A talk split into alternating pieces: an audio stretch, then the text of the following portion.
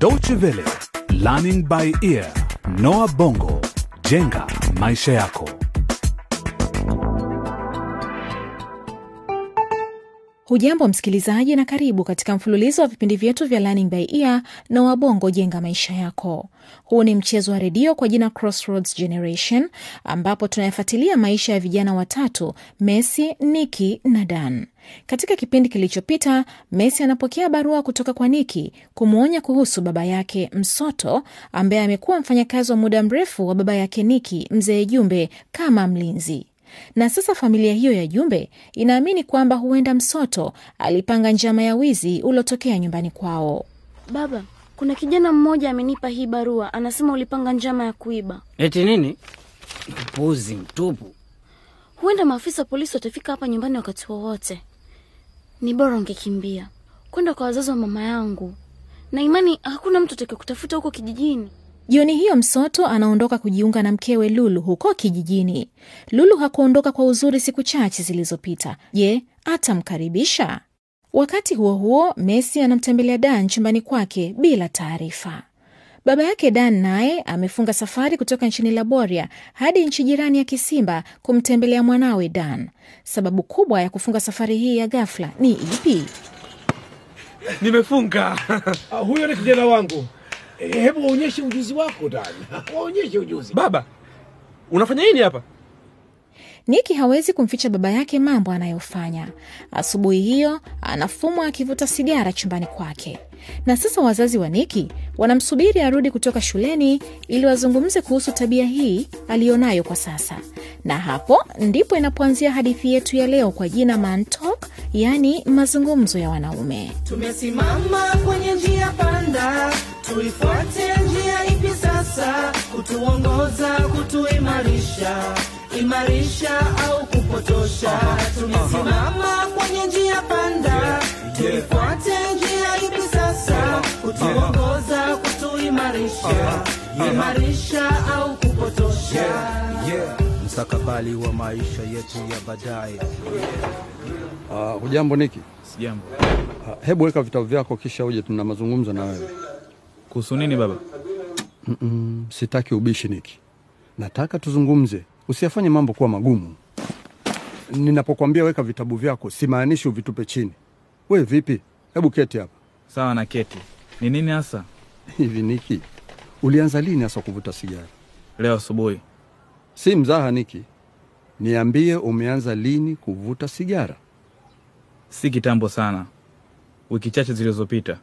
Wiki chache zilizopita eh? Hiyo inamaanisha nini? Wiki tatu, kumi ama wiki hamsini zilizopita? Wiki tatu. Sawa sawa. Na umekuwa ukivuta kitu gani kingine na kwa nini? Baba, mara nyingi navuta kama kama, kama nimevunjika moyo. Jibu swali langu Niki, unatumia kilevi kingine e, zaidi ya sigara? Hapana. Wacha kunijibu maswali ya nusunusu Niki, unanijaribu eh? Niambie ukweli. Ni kweli baba, wewe unijali kabisa.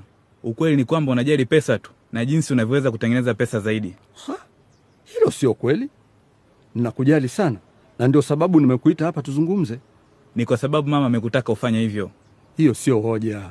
Sote ni wazazi wako na tunataka sana uwe na maisha mazuri. Sasa niambie ukweli, kwa nini umeanza kuvuta sigara? Mimi sivuti sigara na hata mama yako pia. Haijalishi baba, nimekujibu ulichotaka kufahamu. Naomba kwenda chumbani kwangu, nataka kusoma. Una maana ni lazima uvute sigara, sivyo? Unaona, na ndio sababu huwa sikwambii chochote. Wewe hutaki kunielewa. Niki, nisikilize kwa makini. Kuanzia sasa nataka uache kabisa hiyo tabia. Uvutaji sigara ni hatari kwa maisha yako. Uraibu huo si mzuri na utakuharibu uonekane mbaya sana. Hivyo bora uache kabisa kabla watu hawajafahamu kwamba mtoto wetu anavuta sigara kama mhalifu. Naenda sasa. Niki, hebu subiri. Hivi una tatizo gani we mtoto? Ulikuwa mtoto mzuri sana, lakini tangu ulipojiunga tu na shule hii ya Bongo umebadilika kabisa. Umekuwa msumbufu, mtovu wa nidhamu na mtu asiyejali. Ni sawa ukisema hivyo baba, kama nimebadilika na kuniita majina yote hayo, sasa mbona basi nikafanywa kiranja wa darasa? Sawa, asante sana. Sasa naweza kwenda chumbani kwangu baba?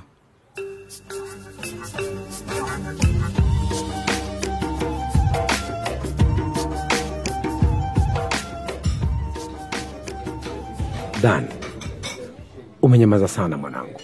Hebu niambie, unaendeleaje na masomo hapa shuleni? Mm, si mabaya vile. Umeona mahali ninapolala? Ndiyo, nimeona. Kwa hakika wanafundisha kuishi maisha ya kawaida. Sijui nalipa pesa nyingi za kazi gani ikiwa unaishi mahala kama hapa, sawa na gereza. Lakini napapenda. Ni sawa, na hilo ni jambo muhimu. Haya, nieleze vipi kuhusu huyu msichana, au hutaki kunijulisha? Msichana ipi baba? Hakuna msichana yoyote. Umenileta hapa kusoma na kutenganisha na rafiki zangu, kwa sababu ulifikiri ni jambo la busara kusoma nje ya nchi yangu.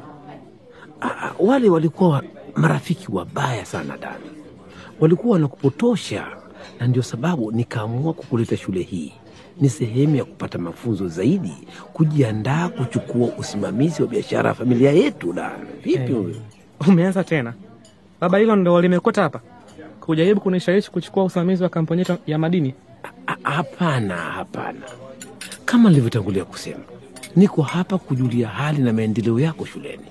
Mimi ni baba yako Dan, na lazima nijue unaendelea vipi na maisha yako. Isitoshe, Anita alikuja nyumbani kututembelea. Ana wasiwasi sana na anakuwaza kila siku. Mara nyingi huwa sipendi kumwona Anita amekasirika, na isitoshe, yeye ni mtoto wa mshirika wangu wa kibiashara. Nyinyi wawili mnapendeza kuwa pamoja. Unajua ni baba, sitaki kujua hadithi za Anita.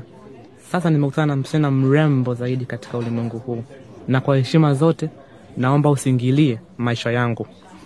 Dan, unaweza kukataa kujihusisha na biashara ya familia yetu, ila fahamu wazi kwamba na mimi sitamkubali msichana yeyote kutoka nje kuingia katika familia yangu. Hivyo ni bora ukatize uhusiano wako na huyo msichana mara moja na uandamane nami kurudi nyumbani. Umesikia? Lazima utarudiana na Anita. Wacha nirudi hotelini, tutazungumza tena kesho baada ya kutafakari niliokwambia.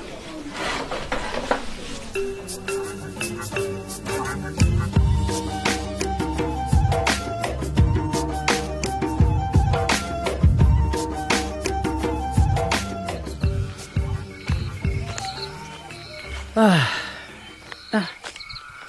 Hili halikuwa wazo la busara, Msoto. Halikuwa wazo bora kabisa. Sasa nimefika kijijini, nitamwambia nini mke wangu? Ah, eti Lulu, mke wangu, nimekuja kukuchukua turudi wote nyumbani. Hmm. Huu upumbavu. Ah. Eti Lulu, nimekuwaza sana mpenzi wangu, ndio maana nimekuja kukuona. Puzi mtupu. Ah, hmm. Pengine, lakini sioni ni jambo la busara, au nimwambie tu ukweli ah, kwamba Lulu, polisi wananitafuta na ndio maana nimetoroka. Sikuwa na mahali kwingine pa kutorokea ila kuja hapa. Naamini atanisaidia, ndiyo atanisaidia. Amini usiamini, binti yangu Lulu. Mwambie mtoto amini. Wakati ule ulikuwa msichana mdogo sana. Lulu, hebu mchotee baba yako maji ya kunywa. Hiki kikozi chake hakiishi. Ni kwa nini mama. Acha nimletea hayo maji. Lulu, Lulu, mimi msoto mumeo, samahani sana, sikukusudia kwa kushtua mpenzi wangu. Jamani, Kuna tatizo gani huko nje? He- Hebu mama Lulu, hebu nenda huko nje ukamwangalie mtoto. Hayo makelele sio ya kawaida, kuna tatizo huko. Msoto, umetokea wapi? Na Messi yuko wapi?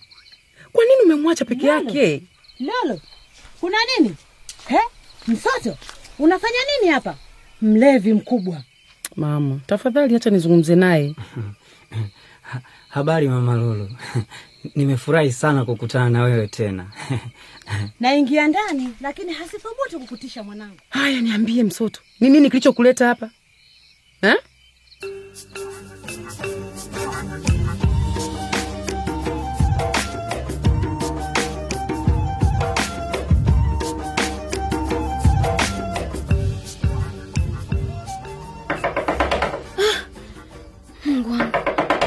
Nakuja, nakuja kufungua. Yuko wapi? Nani? Baba yako yuko wapi? Tumekuja kumkamata kwa tuhuma za kupanga wizi wa kutumia nguvu. Babangu hayuko, ame Nini? Emtoka mbele yangu. ah, hayuko.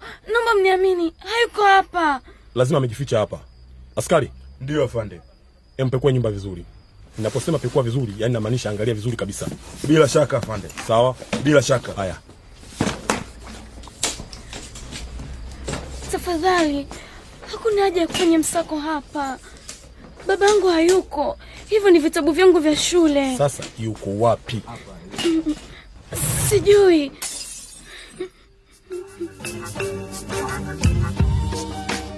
Messi anabaki akisimama kuwatazama polisi wakifanya upekuzi ndani ya nyumba yao, huku akitarajia kwamba baba yake yuko salama anapoelekea kijijini. Lakini je, Lulu atamsaidia mumewe au atamfukuza?